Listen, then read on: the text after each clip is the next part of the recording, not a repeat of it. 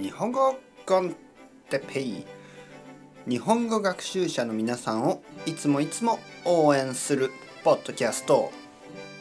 今日は勉強を続けてください。はいはいはい。こんにちは。日本語コンテッペイの時間ですね。元気ですか？えー、僕は超元気ですね。はい超元気。とてもとても元気ですね。えー、さっきまあ今今夕方の、えー、5時ぐらいですね。さっき、えー、コーヒーを飲んで、えー、散歩をしてえー、違うな。散歩をしてコーヒーを飲んで、えー、ちょっとクロワッサンを食べました。えー、おやつですね。はいおやつ。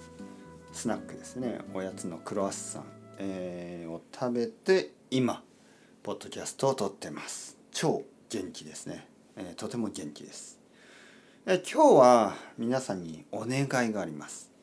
それは勉強をやめないでください。勉強を続けてください。ということですね。日本語の勉強は長い長い時間がかかります。とても長い時間。早い人で3年か4年ぐらい。普通の人で5年か6年ぐらい、えー、時間がかかる人は10年以上。まあそれでも大丈夫です。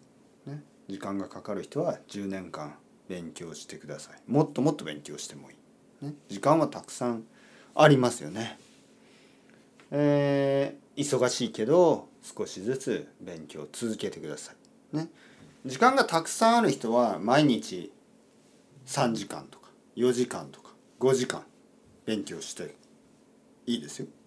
時間がない人は毎日30分ぐらい。もっともっともっと忙しい人は20分ぐらい。はい。まあだけど5分はちょっと少なすぎますね。毎日5分はちょっと少なすぎる。でも頑張って毎日30分ぐらい勉強を続ける、ね、ずっとずっと続ける。